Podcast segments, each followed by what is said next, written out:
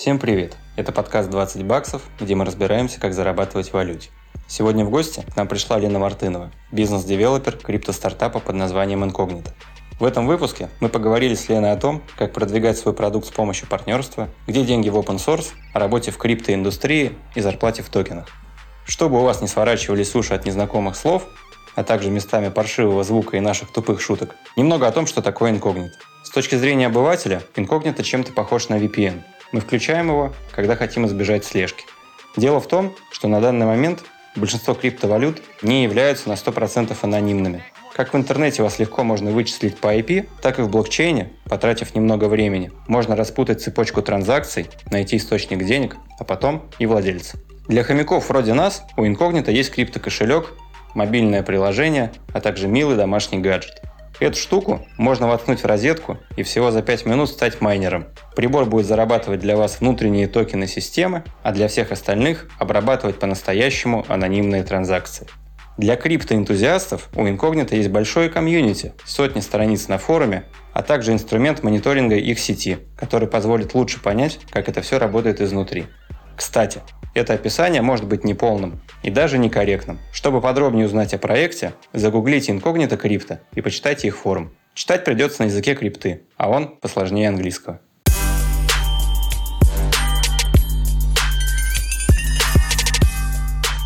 Это правда, что во Вьетнаме на 1 доллар можно жить один месяц? Наверное, но я так не могу. Нет, вообще мне кажется, местные живут, они же и живут, и работают вообще на одном, ну, многих кафе, и у них на первом этаже кафе, а на втором этаже они живут. Поэтому они супер экономно все это делают. Еда тут достаточно дешевая. Поэтому мне кажется, теоретически можно прожить э, и на один доллар, если постараться. И, возможно, это прикольный челлендж. Может быть, я бы попробовала. Это интересно.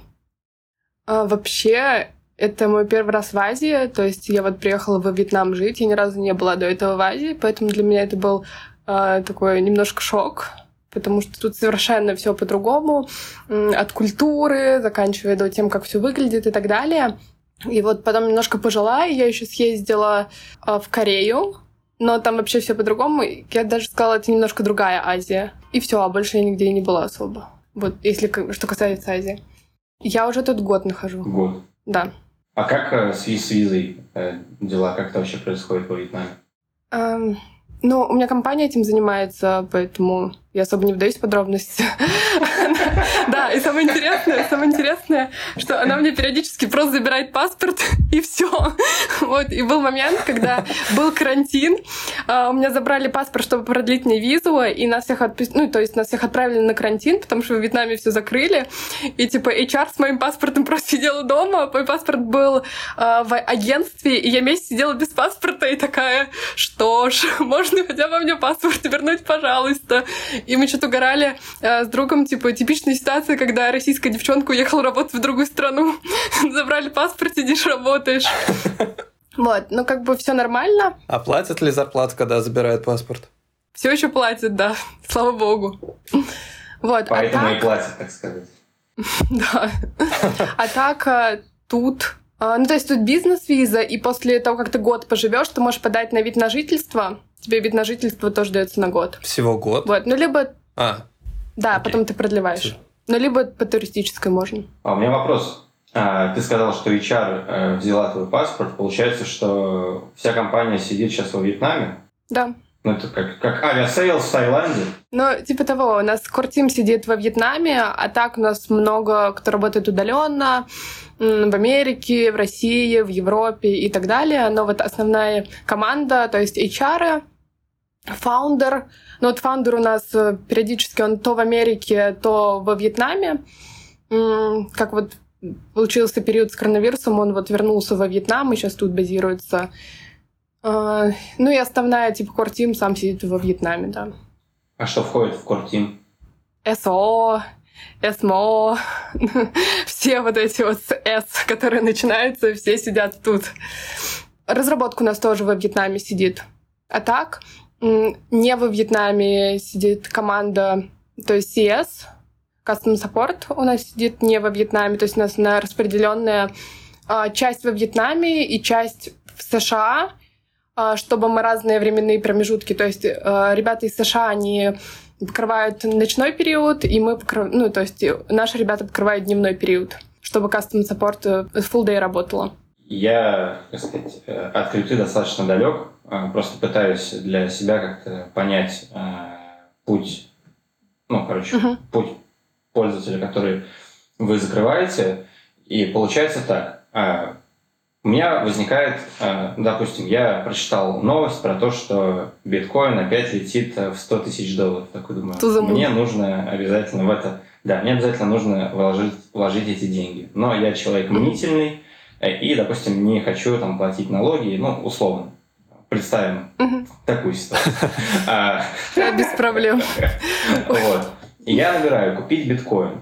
А там, э, если набрать купить биткоин, я увижу какие-то биткоин-обменники. И на этих биткоин-обменниках мне чаще всего потребуется там идентификация либо карточки, либо, соответственно, моего паспорта, либо паспорта и карточки. А если я буду более таким прозорливым человеком, то я найду каких-нибудь специальных людей, а, которым да. я привезу просто там наличку и при удачном течении обстоятельств а, получу биткоин, а не по голове. Это второй вариант. Третий вариант, я так понимаю, это уже выход на биржу, то есть на более высокий уровень. То есть я ну, прохожу, ну, то есть пропускаю этап обмена и э, чел- человечков и uh-huh. выбираю там какой-то бит, э, какие там биржи есть здоровые. Binance? Ну да, допустим, Binance. И я такой, о, я хочу купить крипту там, регистрируюсь там, и вот там говорят, покажи-ка свое лицо. И я такой, ёпта, а я, я этого не хочу делать. Я прочитал в новостях, что это везде анонимно, а крипта нифига не анонимно, что это за ерунда. И тут, получается, приходите вы как одно из решений моей проблемы. Я правильно понял? Почти. А, на данном этапе у нас еще нет входа с фиата к нам. Угу. У нас вход с крипты к нам. Но мы, то есть у нас есть партнеры, через которых ты можешь сделать вход с фиата. А, получается, что я продолжаю свой путь да, э, начинающего криптоинвестора. Э, я захожу, покупаю биткоин на этом Binance, правильно? Угу. А, ну, где-то. Да, потом, соответственно, могу э, зарегистрироваться у вас, перевести все свои деньги э, к вам, Получается, угу. что все будут видеть только транзакцию мою на Binance. Ну, потом да. к вам, а, а типа откуда у вас, ну, типа, куда я через вас деньги отправлю, э, это уже никто не увидит. Да, все верно. А много ли э, криминальных людей э, пользуются нашим сервисом? Заинтересованы в такой, в такой в таком продукте? Ну, я думаю, да, это же всегда так. Ну, то есть, где есть приватность, там всегда есть люди, которые хотят скрыть что-то не совсем легальное. Это нормально, соответственно, мы не можем с этим ничего сделать. Это то же самое, как сказать, типа, а, а сколько криминальных а, людей используют биткоин? Много. Но это же не значит, что технология биткоин плохая, либо что-то еще. А сколько там... Сколько используют кэш? Продают что-то нелегальное, да-да-да. Сколько используют кэш, сколько используют Телеграм и так далее. То есть, да, конечно, есть такие люди. Я прямо слышал Павла Дурова сейчас на секунду, на секунду пробежал в нашем эфире. Э, я не даю никакой оценки, плохо это или хорошо. Мне интересно с точки, ну, с точки зрения бизнеса, какие это накладывает риски. То есть, если ты делаешь продукт для анонимизации, все такие, ну, uh-huh. дружище, дай-ка мы тебя возьмем на карандашик. Ну, условно. Да, конечно. В чем разница? В том, что у нас криптопроекты, и по идее у нас идет как DAO, это, соответственно, комьюнити-проект. Вот сейчас у нас есть core team, который развивает весь проект и так далее. А, мы не зарабатываем ничего на данный момент, мы non-profitable organization. У нас не было никаких инвесторов, у нас один инвестор, он founder. Все. И в дальнейшем, в чем разница? То, что вот где-то в июле следующего года мы отпускаем сеть, в плане того, что сейчас большинство нод э, находится у команды, и то есть команда контролирует блокчейн, сеть. Э, в следующем году, в июле, команда выключает свои ноды, и то есть э, сеть будет поддерживаться за счет валидаторов э, во всем мире. И если даже придут какие-то, я не знаю, ну, государственные органы и скажут, типа, в чем проблема, во-первых, с какой страны они придут, угу. мы нигде, ну, мы не зарегистрированы как, ну, то есть мы э, официально зарегистрированы как, да, мы, и официально мы зарегистрированы как научная организация. То есть мы делаем исследования по поводу блокчейна, как создавать и так далее. Что они могут нам предъявить. И, во-вторых, если они скажут, отключите блокчейн, как? Отключите То интернет, пожалуйста. Мы не можем отключить. Это такая же ситуация. Да, это такая же ситуация, как вот с Павлом Дуровым было, когда, типа, покажите ключи, мы не можем показать ключи. И то же самое здесь, э, типа, отключите ваш блокчейн, мы не можем его отключить. Все. Ну, у меня, конечно, ощущение, что Павел Дуров все же показал ключи, ну, возможно, мы все же отключим блокчейн. Э, знаешь, такой, ребята, давайте вы денечек подумаете, вот, и мы вернемся к вам через сутки. Ну ладно, мы нашли, как это сделать. Сразу так. Ну да, просто вопрос, кому предъявлять претензии, не совсем понятно. Ну вот, если касаемо блокчейн-компаний. А чем э, занимаешься ты в инкогнито и как туда попала? Как началась у тебя карьера в крипте? Или она началась не в инкогнито? Она началась не там, нет. Ну, до этого мы еще дойдем, я думаю. Да, ну то есть в инкогнито я непосредственно работаю бизнес-девелопером, но сейчас я уже думаю немножко менять свое направление. А, возможно, уйду в продукты. Вот. А, на данный момент занимаюсь интеграциями, занимаюсь партнерствами. Мы вот сотрудничаем с Monero, мы сотрудничаем с а, и вообще сейчас думаем насчет того, чтобы делать какое-то сообщество privacy проектов в крипте, продвигаться как сообществом, а не, по, не отдельными проектами. То есть так будет намного легче, и можно аудитории делить между собой и так далее. Еще мы работаем вот один из таких хороших кейсов. Мы сейчас работаем над uh, privacy uh, gateway нет, давайте сейчас по-другому скажу. А, мы работаем над тем, чтобы в крипту можно было заходить анон... О, на криптобиржу можно было заходить анонимно через нас. Потому что недавно был кейс, когда а, есть достаточно большая биржа KuCoin, а, и недавно был, ее хакнули и украли 204 миллиона долларов. А, все почему? А все потому, что когда люди добавляют крипту на эту биржу, это же все видно. И то есть они могут посмотреть, сколько конкретно добавляют, сколько конкретно на каких кошельках. И, соответственно, мошенникам очень легко понять, что, типа, давайте сейчас вот пришло много денег, давайте сейчас хакнем вот эти кошельки. Вот. Какое решение мы предлагаем? Мы предлагаем то, что давайте вы заводить будете через нас, соответственно, никто не будет, кроме вас, никто не будет знать, сколько именно зашло к вам на биржу. Лена, у меня такой вопрос. А как угу. происходит э, валидация э, блокчейна? Ну, скажем так, самого, ну, самого проекта. То есть я прихожу к бирже, говорю, что вот я вот работаю вот так. Они говорят, «А, ну, это, конечно, все круто, покажи код. А вы, вы что, показываете код. репозиторий просто полностью, типа, ну, то есть как это все работает, а... и вы можете отдать на изучение или как? Да, ну то есть э, у нас open source project, и, соответственно, на GitHub все открыто, смотрите, изучайте код.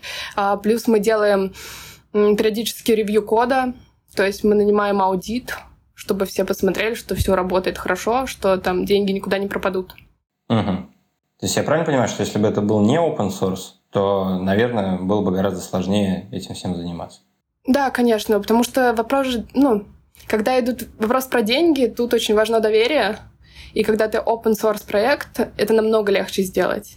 Ты показываешь, типа, ребят, вы к нам кладете деньги, вот код, вот как все работает. Мы никуда ваши деньги не заберем, мы никуда их не отправим. Угу. И еще такой момент, то, что когда вот, например, а, кладут средства на наш кошелек, доступ к этим деньгам есть только у владельца этого кошелька. То есть у нас нет доступа к их средствам. Ну, то есть все приватные ключи у них. Мы не можем зайти на их аккаунт, мы не можем ничего сделать. Угу. А получается, если это open source проект, то получается, есть какая-то у вас э, команда разработчиков, но в принципе много чего отдается на э, комьюнити, на разработку от комьюнити.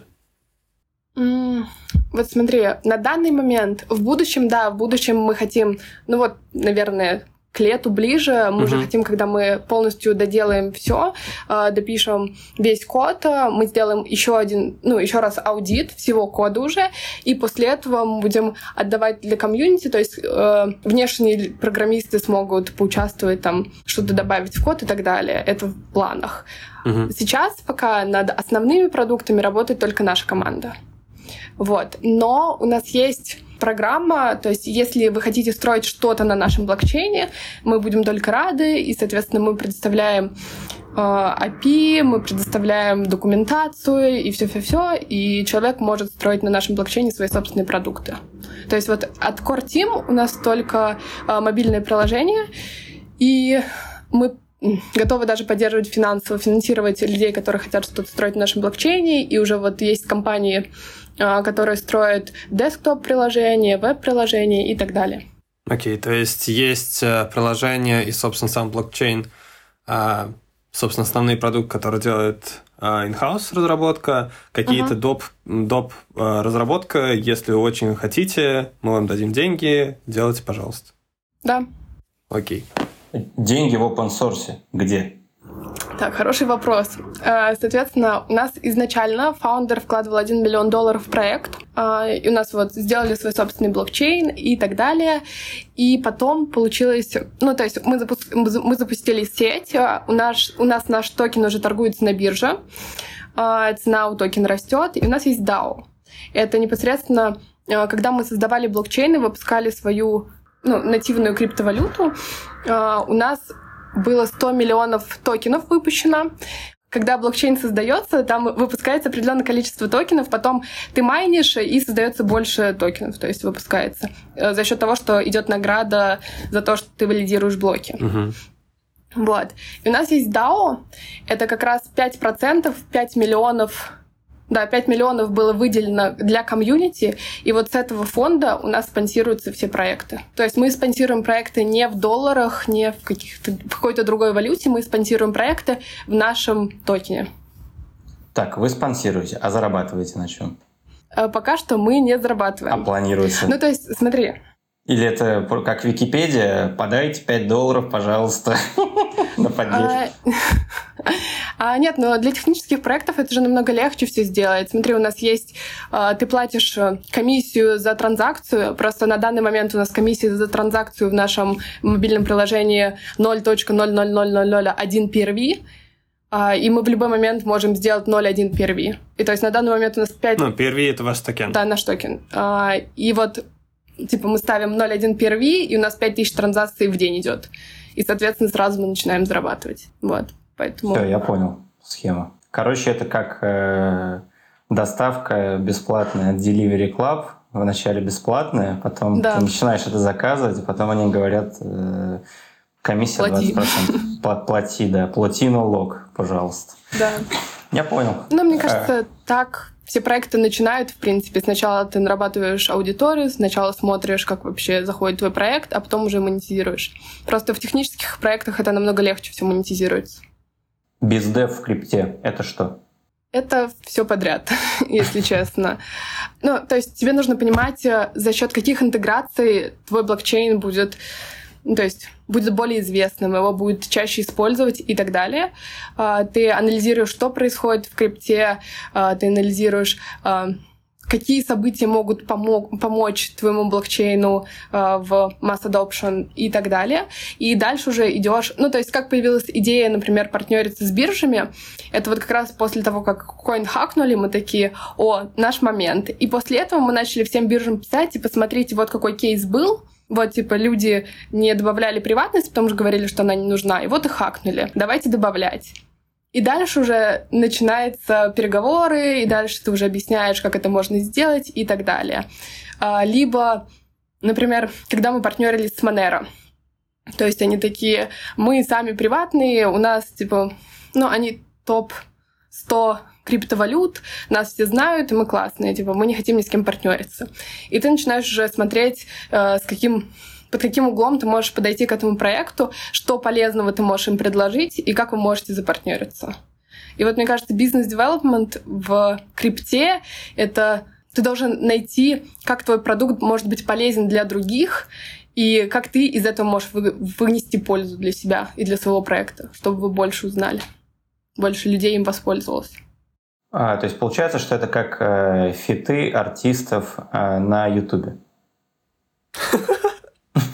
А поясни.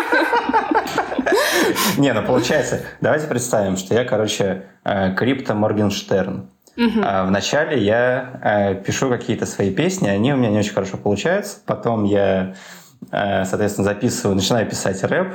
Он у меня не очень заходит. Я, я делаю какой-то хит. Потом я делаю фит э, с а угу. потом с Тимати, потом, я не знаю, угу. с кем сейчас делает э, Морген, Моргенштерн фиты. Да, со всеми. Нет, точнее, не он делает со всеми, теперь все делают с ним. Все с ним. С ним. Да, угу. то есть получается, что инкогнито — это Моргенштерн, который в начале, э, в начале делал такой рок про анонимность, потом перешел в рэп, начал работать mm-hmm. с биржами, и получается, что э, следующая ступень это какая-то ну, супер типа партнерство, ну то есть вот эти фиты с другими да. биржами, ну все. Ну в принципе, а мне кажется, так везде работает. Просто вот в фитах только начали об этом понимать, что это очень выгодно делиться своей аудиторией друг с другом. Мм. Для меня, на самом деле, это просто очень интересный вопрос, потому что а, как выстраивать правильные партнерства и где находить именно вот эту ценность, для меня пока еще не очень ясно. То есть мне до сих пор сложно представить, что там приходит Моргенштерн а, к какому-то более такому крутому uh-huh. там, артисту и говорит, давай сделаем фит, заебал. Вот, и он такой, ну, ну да, как бы аргумент. Давай. А, да, а как происходит э, в бизнесе такие партнерства? Ну, может, какой-нибудь расскажешь, если есть, не знаю, там, пример? Да если честно, точно так же. Сначала ты приходишь и, типа, все таки зачем ты нужен? ну, то есть, вот смотри, я могу рассказать, как у меня было с Монеро. Я им писала месяц, то есть ты месяцем пишешь, ты пишешь э, в их комьюнити, ты пишешь везде, типа, ребят, есть такая идея, э, ты закидываешь на их площадке. Ну, типа, до того момента, как ты выходишь на саму кортим, ну, то есть на людей, которые принимают решения, тебе надо еще до них достучаться, ты сначала закидываешь эти предложение в комьюнити, что типа мы закидывали в Reddit, то есть, ребят, есть такая идея, чтобы можно было покупать Monero анонимно, чтобы можно было продавать это все легко, чтобы можно было получать процент на ваше Monero и так далее. Ты закидываешь в комьюнити, собираешь фидбэк, то есть кто такой, говно, нам это ничего не надо. А кто-то такой, ребят, супер, очень жду. Ты собираешь все это, потом уже со всей этой информацией идешь в кортим, типа, ребят, ваш комьюнити не против, давайте как-то сотрудничать. Сначала они такие, ну, мы не знаем, делайте. Ну, типа, если хотите, делайте, что, от нас, что вам от нас нужно. Мы такие, окей. А потом а, мы сделали прототип, ну, типа, просто, чтобы они потестили, чтобы они посмотрели, как все это работает. А, закидываем еще раз комьюнити. Они уже смотрят дальше. Потом мы опять идем к кортим, такие, ребят, ну, типа, комьюнити все нравится. Давайте, типа, и ты идешь уже с конкретным предложением, что ты от них хочешь типа, поддержите репостом, либо там скажите, ну, надо, нам надо было с их стороны, чтобы они сказали комьюнити, да, мы принимаем, да, типа, мы подтверждаем, что они, типа, нормальные биржи, можете у них торговать. Uh, у них непосредственно был список на официальном сайте, список бирж, которые как бы проверенные, и которые сама основная команда говорит то, что да, прикольные биржи, ребят, можете им доверять. Вот. И я к ним ходила с предложением, типа, ребят, пожалуйста, добавьте нас в этот список, посмотрите, как что работает. И вот месяц я к ним ходила, и потом они такие, да, окей. Причем я добавляла то есть я писала и непосредственно э, самой команде, и людям, которые близко к команде, и каким-то э, privacy энтузиастам, которых, ну, там, в Твиттере они инфлюенсеры по privacy, они халдят Манера, у них много Манера. Вот я им писала, чтобы они одобрили, то есть чтобы они своей комьюнити об этом сказали. И потом уже, когда Манера добавил нас на официальный сайт и добавил нашу биржу, все пошло намного легче, и мы уже начали близко общаться с командой. И вот на данном этапе они у нас, нас уже зовут на всякие метапы, они нам помогают шерить информацию со своим комьюнити, и как бы и уже они видят в этом пользу, потому что мы привлекаем людей в Monero, то есть со своей стороны. Мы такие, вот мы добавили э, в нашу ну, типа, вкладку э, информацию о том, что можно халдить Monero и получать процент. Типа мы добавили Monero в этот лист, чтобы ваши пользователи получали процент с этого, с того, что они просто... У них есть Monero. А, и, соответственно, мы также привлекаем других людей, чтобы они покупали Monero. И они увидели в этом профит для себя и такие, да, неплохо, давайте сотрудничать дальше. Ну, то есть получается, что, во-первых, вы шерите комьюнити, во-вторых, вы даете им дополнительную ценность. Да. Угу. И ты смогла это сделать за месяц. Да. Ну, это мощно. Ну что, нет, смотри, месяц было до того, как они добавили нас в официальные биржи, а там уже потом легче на все пошло. Нет, я на самом деле для себя, ну, даже сейчас пытаюсь представить, за месяц написать на Reddit, собрать какой-то движ, э, позадалбывать э, людей ну, с той стороны, э, ну, видимо, ну, активно, я имею в виду, то есть ну, да. активно предлагать фит, назовем это так. Вот. Ну, по-моему, это очень ну, крутая работа. Надеюсь, ты получил за это бонус в токенах. В да. Возвращаясь к партнерству, партнерство, оно бартерное или у вас есть какие-то экономические взаимоотношения? Смотря какие ты имеешь в виду партнерства. Потому что, ну, смотри, мы ты, ты рассказывал про кейс э, э, ну, с Манеры. А, соответственно, да. здесь это какой-то бартер или как? Или вы там получаете какие-то проценты там, за привлечение нет, вообще ничего не получаем, просто бартер, просто типа, мы поняли, что нам выгодно сотрудничать, и все. Все, я понял. Мы никак не, не оцениваем, сколько конкретно с кого пришло. Окей. А Reddit? Угу. А, ну, я обожаю Reddit. Я нет, ну ладно. Ну все, нам не о чем разговаривать.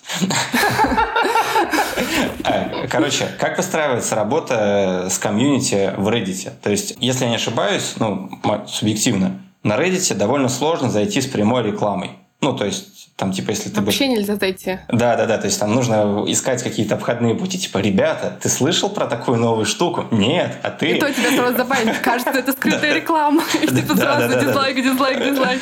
Ой, у нас был очень смешной кейс. Короче, а, у нас чел работает в компании, и он периодически тоже закидывает инфу на Reddit, ну просто такие, ребят, у нас там вышел новый фич или что-то такое, и там был топик про то, как купить биткоин анонимно, и все вниз кидали сайты, типа советовали. Да, и он, и он писал, типа, там, www.incognito.org и припутствовал, он написал не incognito, а in к когнито. Ну, короче, опечатался, буквы местами uh-huh. поменял.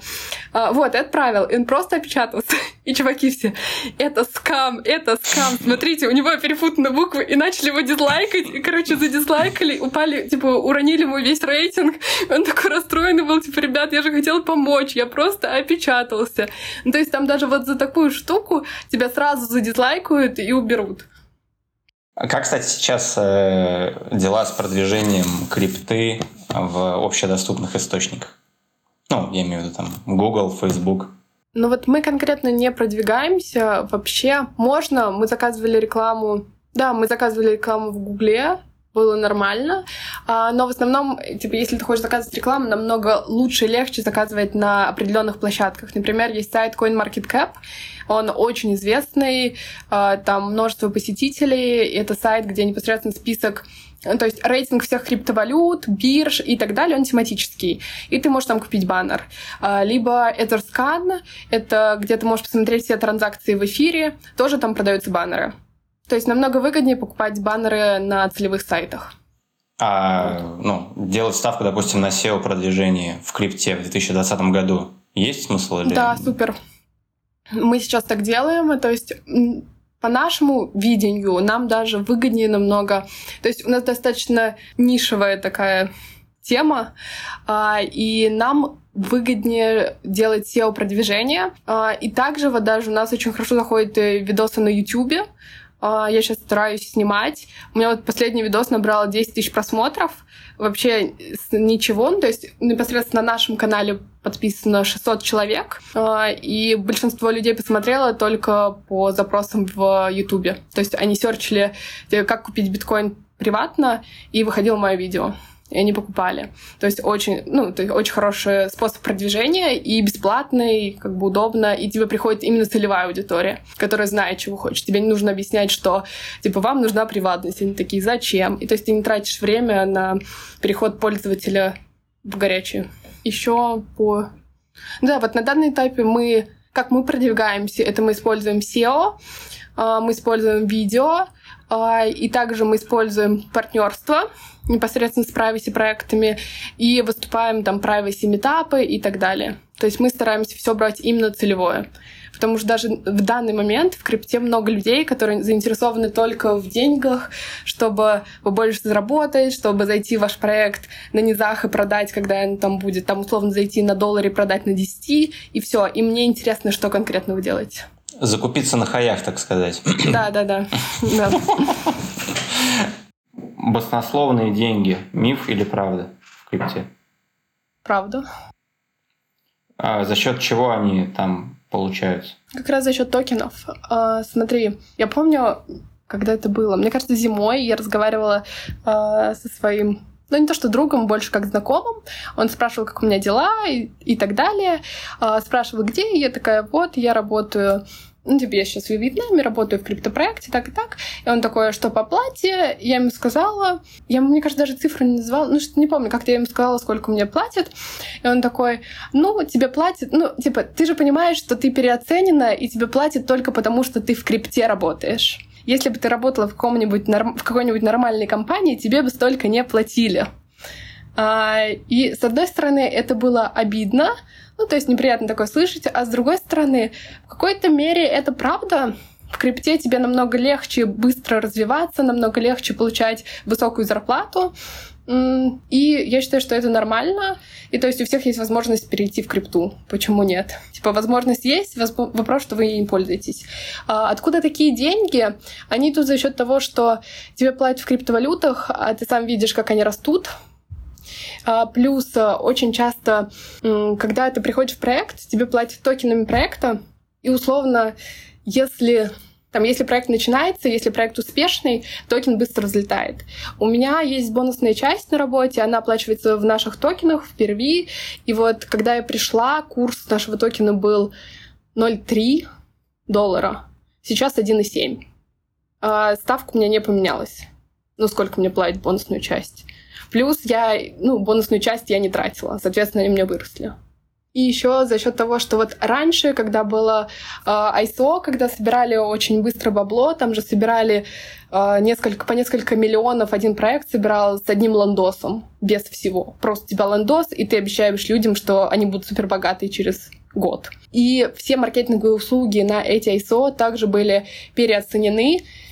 То есть тебе платили, ну, то есть они могли заплатить э, за маркетинг один биток, который тогда стоил тоже 19 тысяч долларов. А по сути там что ты делал? Создал страничку какую-то, э, покидал информацию в чаты, заказал рекламу на Гугле, которая стоила намного дешевле, чем то, сколько тебе заплатили.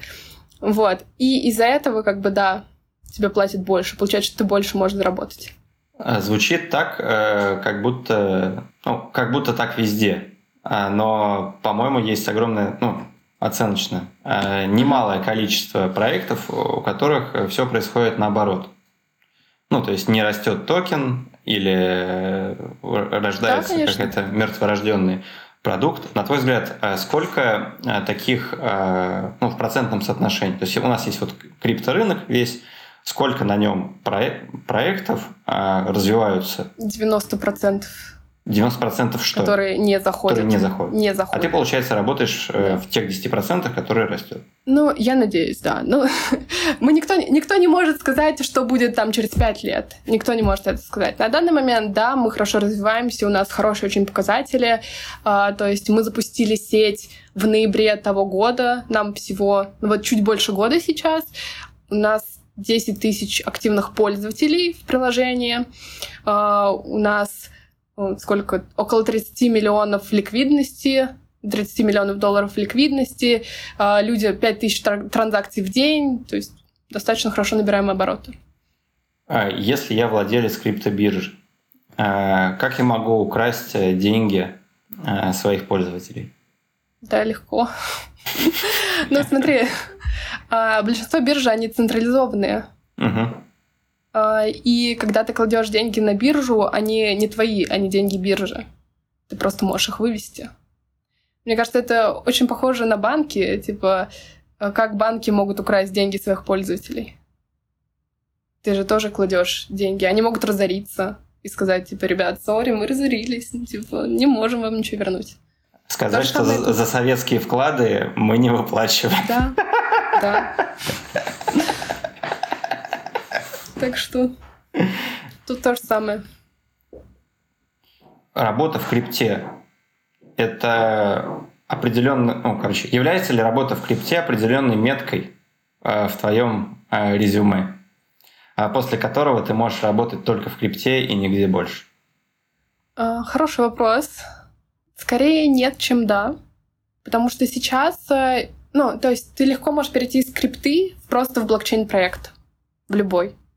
То есть сейчас это очень размытая граница. Если раньше, я помню, раньше считалось то, что ISO — это метка, потому что большинство э, ISO-проектов были скамовые, и потом, когда ты приходил куда-то и такой, я работал в ISO-проекте, все такие, фу, скамер, людей обманывал. Хм. А сейчас уже немножко про это подзабыли. А, и как-то более-менее лояльно к этому относится. И из скрипты легко перейти в обычный блокчейн-проект, потому что, соответственно, у тебя автоматически есть знания про блокчейн, как это работает, как это устроено и так далее. Вот. И есть очень много классных проектов. Например, есть проект Brave. Не знаю, слышали вы о нем или нет. Это браузер. Да-да-да. Его создал э, Brain, не помню, как фамилия. Э, суть в том, что он создал, по-моему, JavaScript или что-то такое. Да. Он вот создатель. И он работал в Mozilla, да? Да, да. Вот. И, а, и то есть он, соз... ну вот, и он пришел в криптопроект. Это же прям а, конкретно криптопроект. У них есть своя криптовалюта, они платят ее своим пользователям и так далее. И то есть, если такие люди переходят в криптопроекты и создают что-то на блокчейне, то есть я считаю, что сейчас уже крипто — это не метка, и ты спокойно можешь работать где угодно. То есть получается, что... Э... Мне кажется, скорее у тебя даже больше возможностей, если ты пришел из крипты, чем если ты приходишь откуда-то еще в крипту. А зарплата приходит тебе прям в USDT? Да. Ага.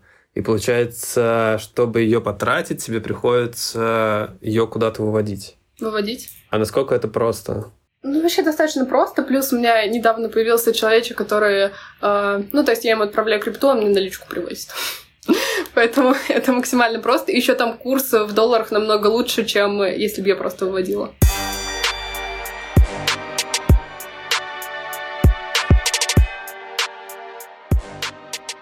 Сколько ты учила английский? Да, мне кажется, постоянно учу. Да, есть две рубрики. Это э, шутки и есть рубрика «Что с английским?». Ага. Рубрика «Шутки» мне нравится. Ну, давайте попробуем рубрику «Что с английским?». Так, вопрос, где я учила его? Сколько, где? Э, сколько я учила? Почем? Да, мне кажется, всю жизнь учу. Ну вот честно, мне кажется, все россияне учат английский всю жизнь и так не могут выучить.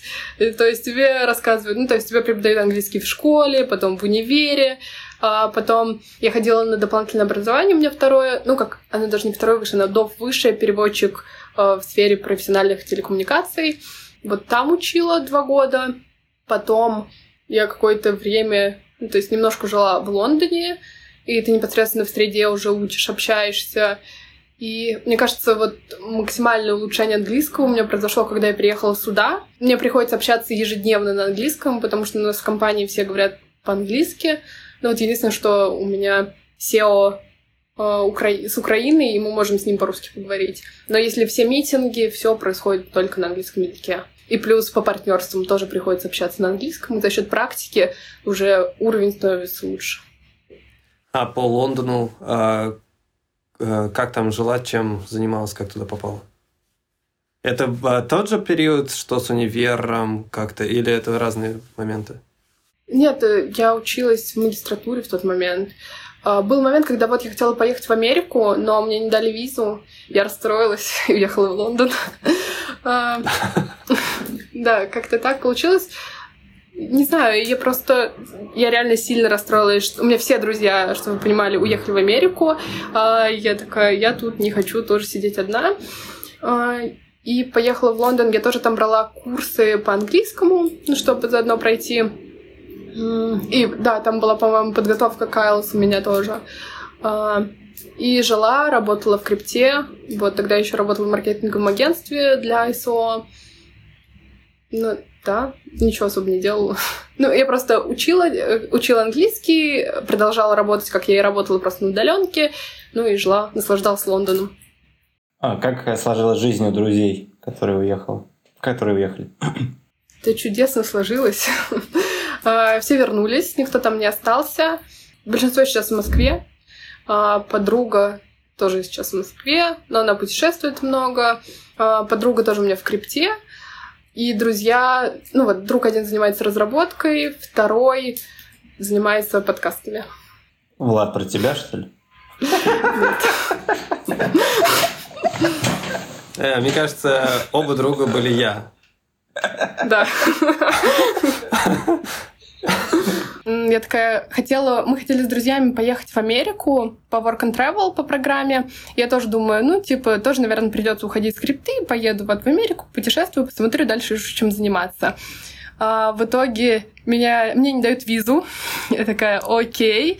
И друг говорит, типа, ну, давай дальше работать же надо, давай дальше работать в крипте. Типа, возвращайся в проект. Я такая, окей. А, я вернулась. А, мы что-то очень хорошо поработали. Ну, там, по прибыли, по всему. А, и потом вот как раз я уже начала думать про то, чтобы закончить универ в Англии. И получилось, как я даже поступила, поступила на бюджет.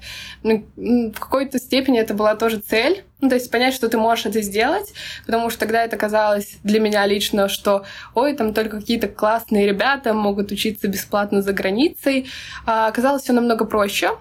Но я вовремя поняла то, что я иду в универ не для того, чтобы получать именно знания по специальности, которая мне нравится, а скорее я не знаю, для всего чего угодно, только не для этого. Там, для того, чтобы нетворкать, для того, чтобы жить в Англии, а, для того, чтобы, не знаю, попробовать учиться в каком-то классном универе, но не было конкретной цели получать знания по, дан... ну, вот, по выбранной специальности. Я не понимала на тот момент, чем я именно хочу заниматься. Это был просто один из вариантов. А что за специальность? Она была связана, я не помню, как investment и что-то там, я не помню, как точно называется, но суть в том, то, что ты там изучаешь... Нет. А, но суть в том, что там изучаешь, в принципе, экономику, трейдинг, составление портфеля и вот это вот всего. Ну, банкинг. Угу. Вот. Ну, я хотела уйти в классические финансы, но тоже не вышло. И вот потом как раз в этот момент я начала думать, что надо идти не в универ, а идти на что-то прикладное. И еще рассматривала вариант там был вариант поехать на стажировку тоже в Англию, и ты непосредственно едешь и работать, и учиться. И вот этот вариант тогда мне показался более интересным. А, но он был позже намного по временному таймлайну. И еще мне предложили как раз уехать вот работать во Вьетнам бизнес-девелопером и заниматься продвижением проекта. И я решила, что лучше, наверное, поеду во Вьетнам, а там уже потом определюсь, куда поступать, что именно делать с обучением. То есть, получается, сейчас ты находишься в таком рабочем от учеб... ну, в рабочем отпуске э, и планируешь э, продолжить э, обучение в каком-то формате в Англии. Или как? Да, в какой-то степени да. Но сейчас я более осознанно к этому подхожу. Мне кажется, вообще это проблема России, то, что у тебя где-то на подсознательном уровне остается вот эта вот установка, что после школы, во-первых, после школы ты сразу должен идти в универ, ты должен учиться, там без универа тебе не открыта никакая дорога, тебя никто не возьмет и так далее. И даже вот в сознательном возрасте, когда я была и принимала решение про магистратуру, у меня была где-то мысль, что это прикольно иметь магистратуру за границей, и за счет этого меня куда-то возьмут. Но на самом деле это не так работает. Э, вот. И сейчас я тоже думаю про, про магистратуру, но я уже думаю о специальности более осознанно. То есть сейчас я хочу попробовать за продуктом, и потом я уже буду смотреть, какие знания мне нужны для того, чтобы продолжить свой путь в продукте, либо продолжить свой путь где-то еще. Расскажи немножко о подготовке к университету английскому.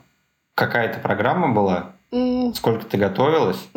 И как было с языком? А, смотри, там же ты не сдаешь никакие экзамены. Для того, чтобы поступить в английский университет, тебе нужно резюме, где ты работал, ну, там, какой у тебя опыт был, если он был по работе, а, либо, ну, то есть письма либо из универа, а лучше, если из университета и из какой-то компании, то есть директор, если напишет. Второе — мотивационное письмо. И третье — это IELTS, соответственно, языковой тест. Все. По моему резюме было все, в принципе, очень легко. А, я взяла справку из университета. А, ну еще ты должен приложить свои оценки с аттестата. В чем плюс а, обучения в а, университете не московском, а в таком, типа, небольшом, в небольшом городе? В том, что, в принципе, когда ты подаешь документы на обучение в какой-то другой стране, они понятия не имеют, что это за универ. И если это там не МГУ, и даже, в принципе, по-моему, МГУ они обращают внимание, если только ты учился в универах, там топ-100 какие-то в мире. Если нет, то им все равно, что это за универ. И условно оценки в московском каком-то универе и в пензенском универе для них будут одинаковые. Но получить э, красный диплом в Пензе намного легче. Угу а шансов у тебя будет больше. И я приложила диплом, у меня был красный диплом, и я приложила отзывы от руководителя, приложила отзывы от компании, где я работала, э, написала мотивационное письмо. Вот самая главная часть — это мотивационное письмо. Тебе надо объяснить, почему именно ты хочешь там работать, какой у тебя был бэкграунд и так далее. И последний этап — ты отправляешь свой IELTS. То есть э, тебе нужно набрать определенный балл. Если ты набираешь ниже какого-то балла, то тебя просто не возьмут. А такой еще момент, ты упоминала про российский образ как школа, универ, работа, а, и, соответственно, на кого ты училась а, в универе, и, ну, такой стандартный вопрос, и как тебе это помогало, не помогало в остальных работах? Я училась на прикладной информатике в экономике. Мне кажется, по какому-то плане универ мне помог. Ну, то есть если бы у меня вот сейчас был выбор опять идти в универ или нет, я бы пошла. Возможно, я бы не пошла в магистратуру в России. Вот. А сам универ мне помог больше в плане нетворкинга, каких-то связей, общения и так далее. Потому что вот друзья, которые позвали меня в криптопроект, они были как раз с университета. По знаниям, универ дает общие знания, что я считаю неплохо. И потом ты уже с этими общими знаниями можешь решать, где именно тебе углубляться непосредственно какие-то конкретные знания, которые я применила из университета в реальной работе, а, мне кажется, их не было. А ты, а, получается, год во Вьетнаме, и угу. у тебя есть какой-то круг знакомств. А удалось ли построить каких-то, ну, найти новых друзей здесь на месте? Или ты общаешься со старыми больше? Ну, конечно, я общаюсь со старыми, но в любом случае онлайн-общение этого недостаточно, а, поэтому у меня есть друзья непосредственно здесь. У нас очень хорошие отношения с командой, а, мы часто ездим вместе на море, а, мы часто просто отдыхаем вместе, там отмечаем всякие праздники, устраиваем барбекю. Также у меня есть просто друзья тут, в основном русскоязычные. Да, также мы ходим на всякие блокчейн-тусовки, там ты знакомишься с людьми, Поэтому, в принципе, общения хватает. Ну, мне достаточно, да. Э, спрашиваю, потому что учился когда-то э, в Германии и по опыту там моих одногруппников, которые остались э, после, образ... ну, после учебы в Германии там, угу. находить друзей среди другого менталитета довольно сложно. Вот. Ну, не каждому, скажем так, э, это удалось спустя сколько, 7, там, или, 7 или 8 лет. Вот. Соответственно, мне интересен твой опыт э, построения каких-то дружеских отношений в другой культурной среде. Вот, если это как бы не секрет. Может быть, ты познакомился с каким-то классным чуваком, он там так, ну вот в основном у меня нет тут близких друзей. Uh, у меня есть просто хорошие знакомые, с кем можно потусоваться, сходить в клуб, сходить в бар, хорошо провести время. Это немножко разное, это намного легче сделать, чем построить какие-то близкие взаимоотношения. Uh, в основном у меня друзья русскоязычные, то есть тут нет проблем с разницей в менталитете. Uh, либо у меня есть вот друг, который тоже, он раньше работал в нашей компании, сейчас он ушел, Он из блокчейн-тусовки, он из Америки, тоже очень хорошо общаемся, все нравится, никаких проблем нет, не возникает. С непосредственно вьетнамцами мне сложновато. Ну, то есть я могу с ними общаться на рабочие темы, о природе, о погоде, но близкие отношения я бы, наверное, даже не стала пытаться строить с ними, потому что очень разные взгляды на все. И на жизнь, и на то, как нужно себя вести и так далее. Еще мне было очень сложно немножко адаптироваться сначала. Особенно, ну, то есть я девчонка высокая, и, типа, внешность, ну, типа, сразу видно, что я э, видно, что я приезжая. А, вот. И когда ты приезжаешь сюда, и у меня вот подружка тоже, она модель, и у нас с ней проблемы с тем, что на тебя тут постоянно тыкают пальцами. То есть, особенно когда мы вдвоем идут, идем, постоянно либо тыкают пальцами, либо типа кричат hello. И мне очень некомфортно такое внимание. А, но она еще работала вот в Китае до этого, и она говорит то, что в Китае еще хуже, в Китае тебя еще и трогают. Поэтому я такая, слава богу, тут хотя бы тебя не трогают. А, и поэтому, да, я для себя решила, что вьетнамцы — это, наверное, не те люди, с которыми я буду тут дружить, но в плане рабочих отношений то без проблем. Вот. Короче, надо, надо закругляться. Э, спасибо большое. Подписывайтесь э, на Лену на крипто... Э, Reddit? Да, да, крипто Reddit. Не, кстати, а где, если без шуток, эти тусят все криптоспециалисты? Есть ли какая, какой-то сайт? Куда нам гнать трафик? Да, не знаю, специалисты. Специалисты в крипте? Они есть? Что это? Мы только мутим темки и в кальянах сидим. Все, всем спасибо. Всем хорошего воскресного дня. Всем пока. Все, пока.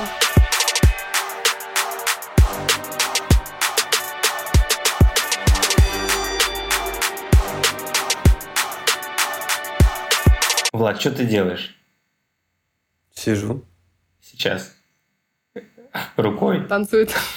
Ты кота кладешь, что ли? Нет, трясусь просто. Очень смешно выглядит. Надеюсь, это пойдет в э, финальную Final Cut, и мы выложим в таком формате. Влад, а что ты делаешь? Руки на стол.